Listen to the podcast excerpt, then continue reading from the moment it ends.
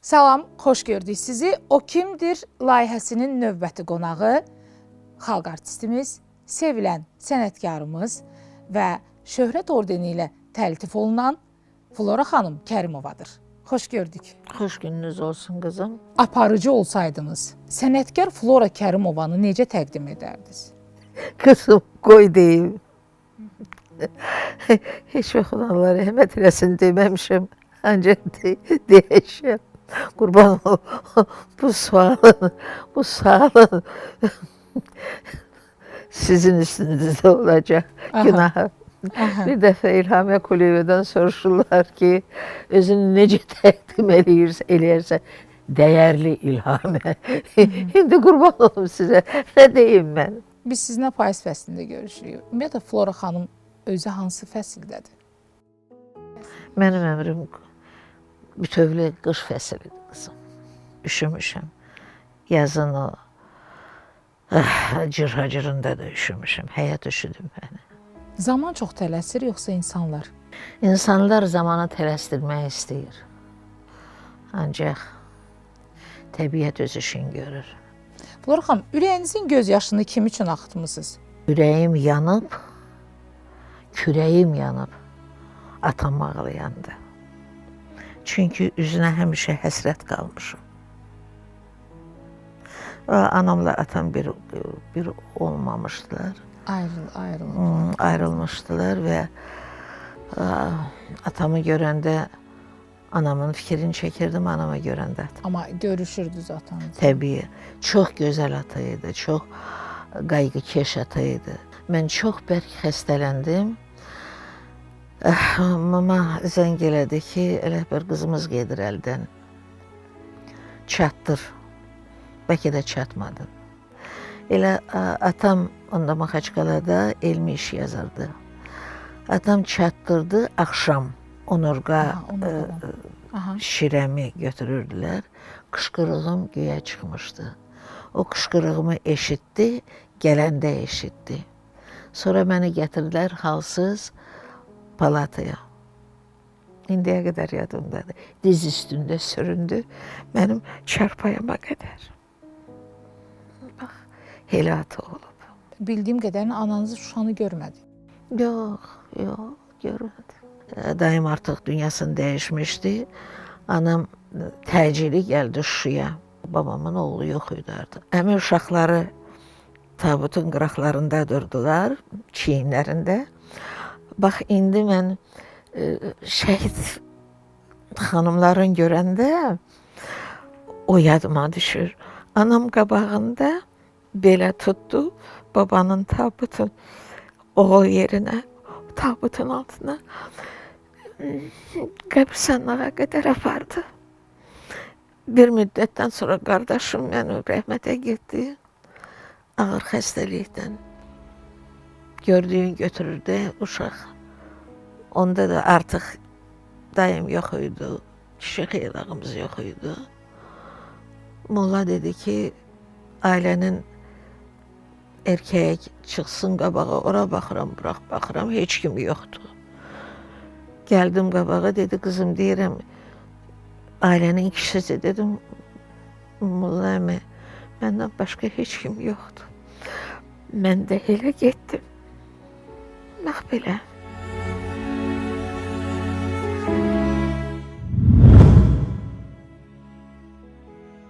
Sizin həmişə paxıllığınızı çəkiblər. Vay vay. Həm səsdə, həm ailədə, ümumiyyətlə sənətdə. Ən üçünü sizə e, sadaladım da. Bu üçündən ən çox hansında siz əziyyət çəkirdiniz ki, bax bunda mən Üçün, paxıllıyam. üçündə də qızım. Hə, bilirsiniz, yaxşı adam olmaq, yaxşılıq eləmək, sən demə e, prestupleniya, cinayət. Cinayət. Cinayətdir yaxşılıq eləmək. Bəli, cinayət. Elə düşünürsüz. Yox, düşünmürəm. Onu yaşayıram mən. Yaşayıram. Çox adama yaxşılıq eləmisiniz. Çox adama. Ağızdan açanda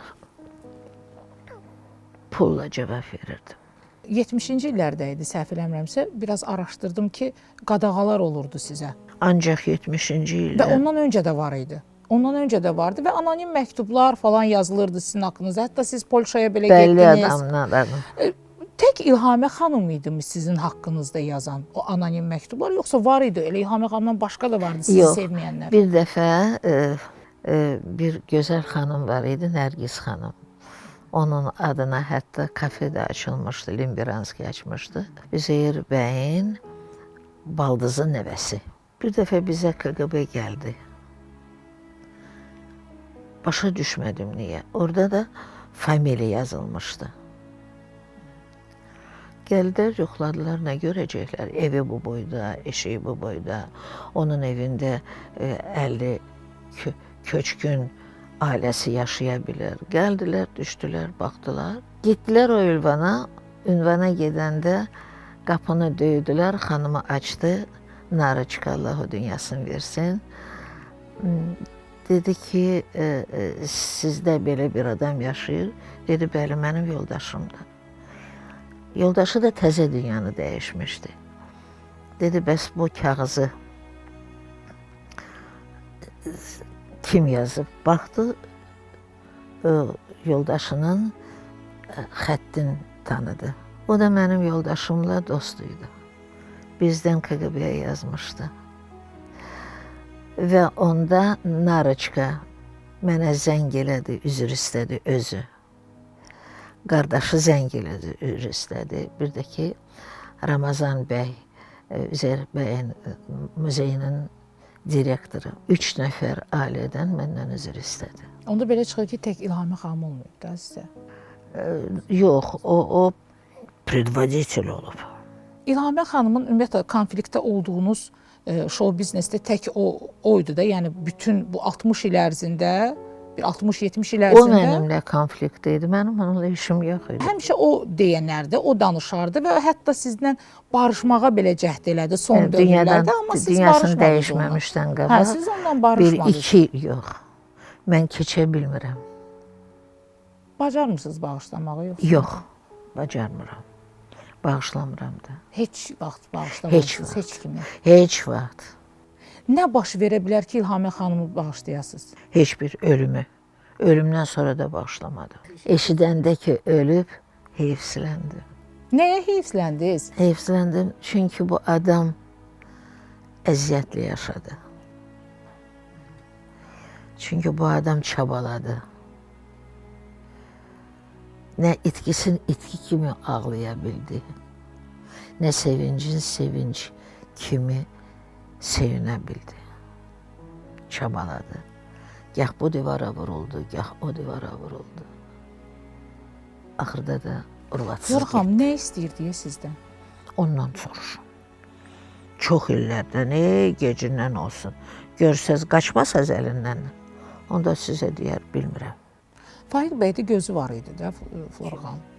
Вы что, хитрее меня, что ли? Belə bir sual Она verəcəm. бичуха. Она думаешь, она бичуха. Belə bir sual Bunu da verəcəm. pozmayın. Pozmarıq, yaxşı. Siz məndən məni yaxşı tanıyırsınız. Niyə Bir şey sizə deyim, qoy bax indi təkrar eləyirəm və yadda qalsın, bir də mənə belə şey yazmasınlar. Deyirlər ki, dünyanı dəyişənin dalıcı, ölənin dalıcı danışmazlar. Bəli, ölənin dalıcı danışmazlar. Sonrasını demirlər. Həqiqətdən başqa. Həqiqət heç nə ilə barterə girmir.